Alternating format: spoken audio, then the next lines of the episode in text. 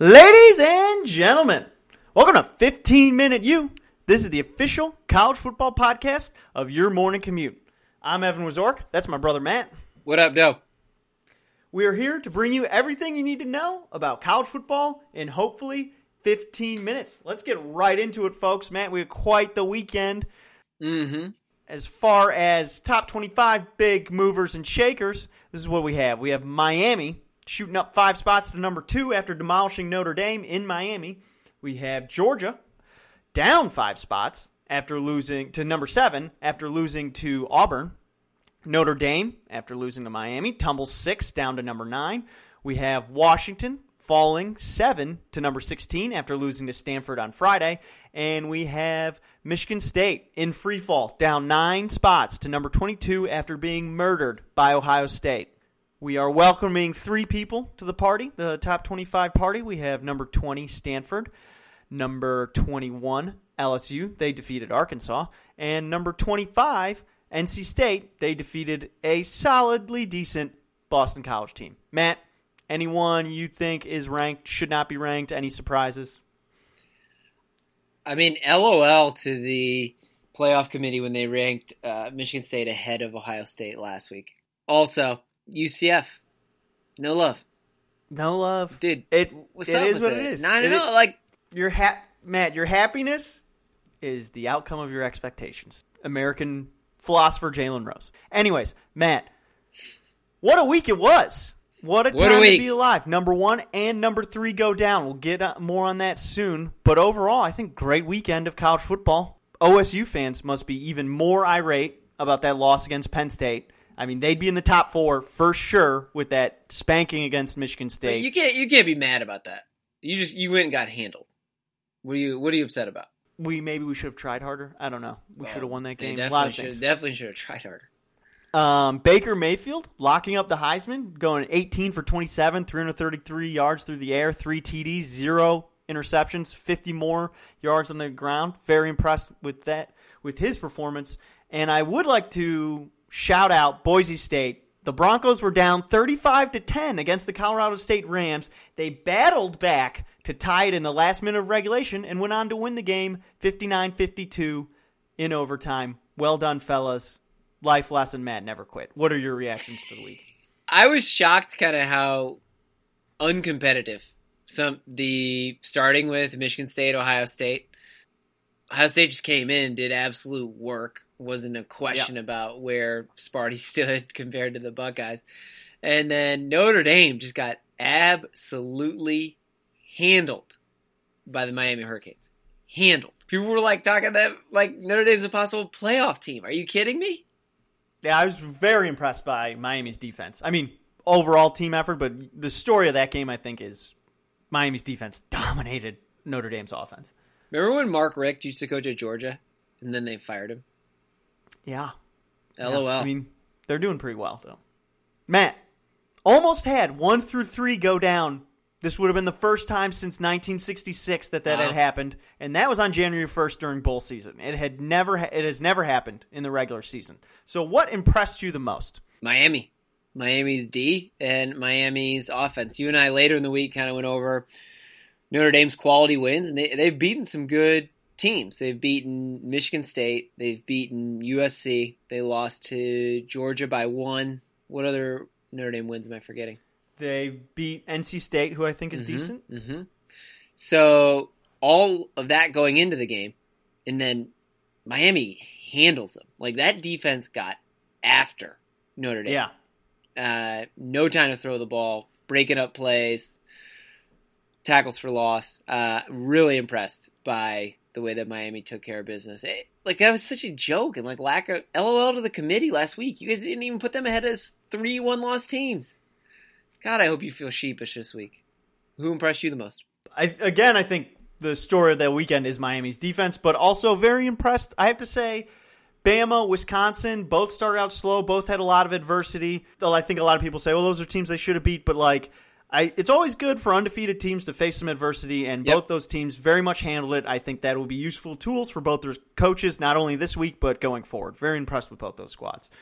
Who do you think, Matt, poised to gain the most from the chaos in the top five?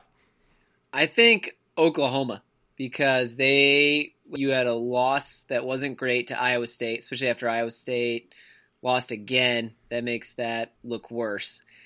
Agreed. I think they gain the most. I'm still not sold a two loss team will get in this year, but it will happen one day. I think Auburn is, if a team can do it, it might be Auburn this year. Granted, they need some things to go their way. Uh, if they're hanging out on the bubble, I think, I think there's a chance, Matt. Channeling Two weeks ago, you said that you thought it was possible for two teams in one conference to get in. Okay, fine. That's probably not and happening. you gave the nod to Georgia, like Georgia was going to be in with Alabama too. You really think Auburn's got a shot to get in this year? Like, wh- where are those If- odds? Zero if to other hundred, teams, other teams have to lose, obviously. less than five percent chance. Uh no, I think it's more than that. I mean, two of the teams Really? probably going to be in the top four have to play each other: Clemson and Miami. Just so those two teams, but right there. Oklahoma doesn't. I mean, so like, Wisconsin still's got a rough road ahead. They got to play Michigan and they got to play in the Big Ten championship game. oh, and sorry, Auburn has to play Alabama. Oh, and that too. So like, I'm not. I don't. I'm saying it could happen. They beat Bama in the Iron Bowl, impress some people. We'll see. I think now, if you ask me the odds, I twenty percent. No, 20? 15, 15. Putting it at fifteen. Good lord. So, who should be nervous about Tuesday's polls, Evan? This pains me to say, but like I've seen a lot of commentators talk about Wisconsin being left out in the cold. I don't think that'll happen. I don't think that should happen. That's garbage. But th- uh, people keep talking about it for some reason. I'm not sure why, but I would say Wisconsin. People are dumb. You know how many people thought Notre Dame was going to get in the playoff? Like the same clowns that are thinking that Wisconsin's not in. Like, no, false. You go undefeated. We're saying undefeated and you win the Big Ten. So you will have to have then beaten one of three teams Penn State, Ohio State, or Michigan State. So, uh, what? You've lost your mind if you think that an undefeated Wisconsin team doesn't get in. I think a team that should be nor- nervous is Georgia and see how far they drop. They were a team that was like, all right, if we can keep it close against Bama, can we possibly make the Mhm. playoff? Right. Agreed. So now they have this loss. wasn't even a, it was a beatdown, not just like a regular loss. Um, later in the season, you notice people are forgetting that Ohio State not only did they get handled by Iowa, but they got handled by Oklahoma. Also, not competitive either game. Yeah, late season losses aren't good. We'll see how far they drop, and then you know there's this group now of one loss teams where we're like, uh, I don't know where they, you know, like Mhm. Oklahoma and Georgia. Auburn is two, Ohio State is two, so I think that kind of separates those other two from uh, Auburn and Ohio State. But I don't know. It, it'll be interesting to see what they do, as well as where they put Wisconsin mixed in with all the other teams that have losses. All right, Matt. Interesting thing happened Friday night. A ranked that? Pac-12 team went down on a weeknight where the, all the attention was on them. Now, this season, six ranked Pac 12 teams have lost. Four of these losses have come on weeknights. Interesting. This is not the first time they've had similar issues. Going back a couple of years, uh, it's kind of a trend that at least one or two ranked Pac 12 teams lose on a week. On a weeknight. Are these short weeks bad for the Pac 12? They are, I assume, doing them to get more eyeballs on their teams, but you know, we have this trend of ranked teams going down to unranked teams. Is it a bad idea? Should they rethink it? I don't mind the Thursday game, and I, I kind of like. I wish I could watch more. My problem for the As a Pac- fan, I enjoy it. Yeah, is it a problem for them as a conference? The Pac-12's problem is the Pac-12 and their like lack of quality play. There's not a good team in that conference. Well, your definition of good. Okay, who's the best Pac-12 team? Best Pac 12 team right now is probably USC, right? Jesus, holy Maybe moly. Washington. Good lord. So USC I'd love to see is those garbage. Well, um, the AP poll doesn't agree with you, and the coaches don't agree with you. So what? Where they ranked Notre Dame last week? I don't know. Do you do you want to get rid of Thursday night or weeknight Pac? I like it as a fan, but uh, I mean, I'd just be concerned about it if I'm a Pac 12 head coach. yeah, We got short weeks.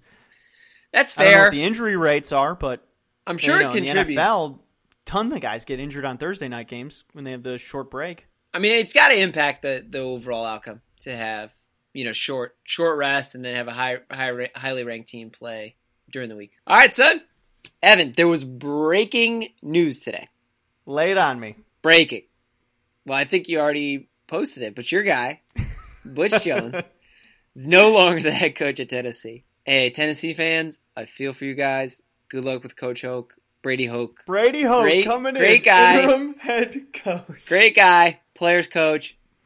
Not a good head coach.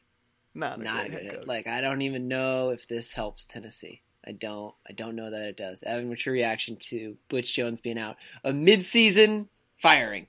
What you just second. said, I don't even know if this helps Tennessee. That's why I'm against midseason coaching changes. But um, with their loss to Missouri this weekend, they now have a losing rec- or excuse me, a losing streak against every SEC team. So. Yeah, I mean, you're not going to last long. Again, I'm surprised. I kind of thought he'd ride it out till the end and then just be fired at the end of the season. I don't like Brady Hoke going to come in and turn around the program. I don't see that, but In the last two seasons, though, there's only been three SEC teams to win nine or more games, and Tennessee and Alabama were two of those teams in 2015 and 2016. Yeah, you know how those fans down there are? And the Yeah. administrators, and they all think this is their irrational self confidence. This is our year that we're going to win the championship and beat Alabama. No, you're not. Like, It's like if you ever live in Chicago and Cubs win the first game of the season, it's like World Series, we're in. like like that's just like a classic Cubs fan. First Yep. win, and then it's like, oh, yep, crown us. In other news, though, did you notice one of your tells for a midseason firing is off the field problems? yeah, I agree with that. You have off the field issues, it's a good chance you're getting fired in the middle of the season.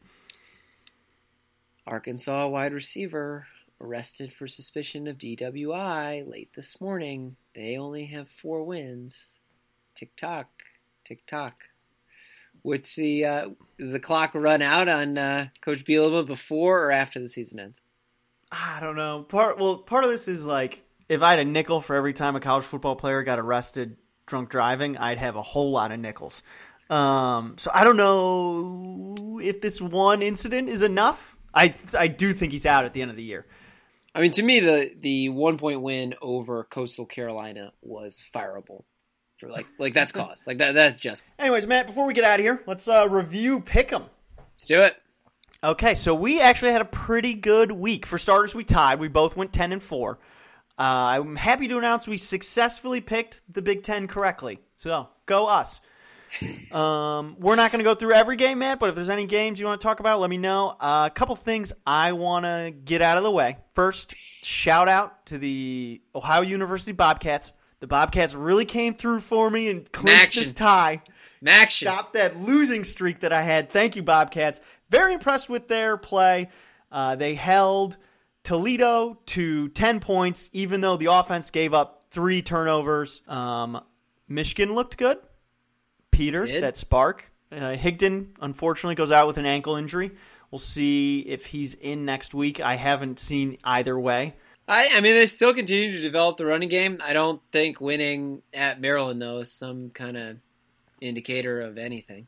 No, they won handedly, though. You got to give them that. I do want to talk about the Cyclones, the Iowa State Cyclones, getting robbed against Oklahoma State. Shout out Eric Davis. Shout out Eric Davis.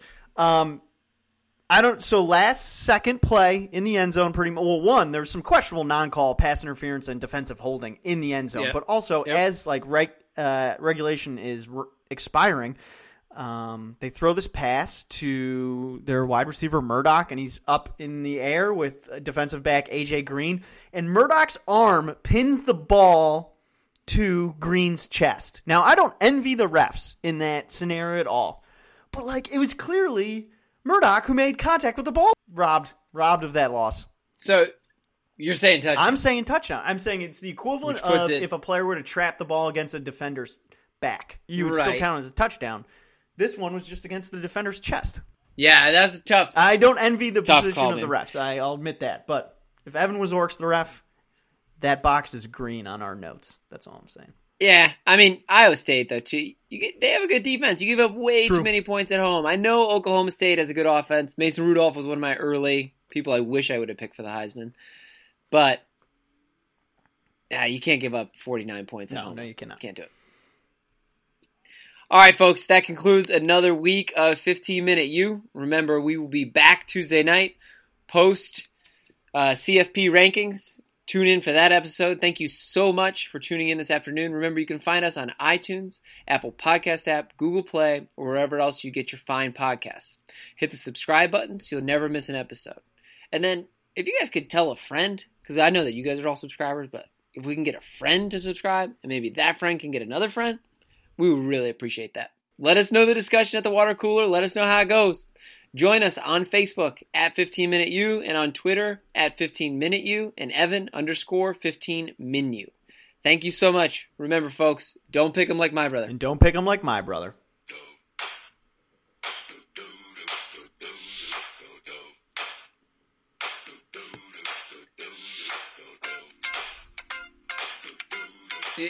Alabama's not going to lose. What? Alabama's not going to lose regular season. No, I don't think so. But All right, so all those that means the rest of those. The only way that another SEC team makes it is that they have to beat Alabama, it would have to be Auburn. right? No, Alabama. You said another. You have to beat Alabama. Oh, yeah, yeah, For yeah, yeah, another yeah, one okay. to make it, you have to beat Alabama. So, like all these dream scenarios on ESPN, I'm like, come on, guys.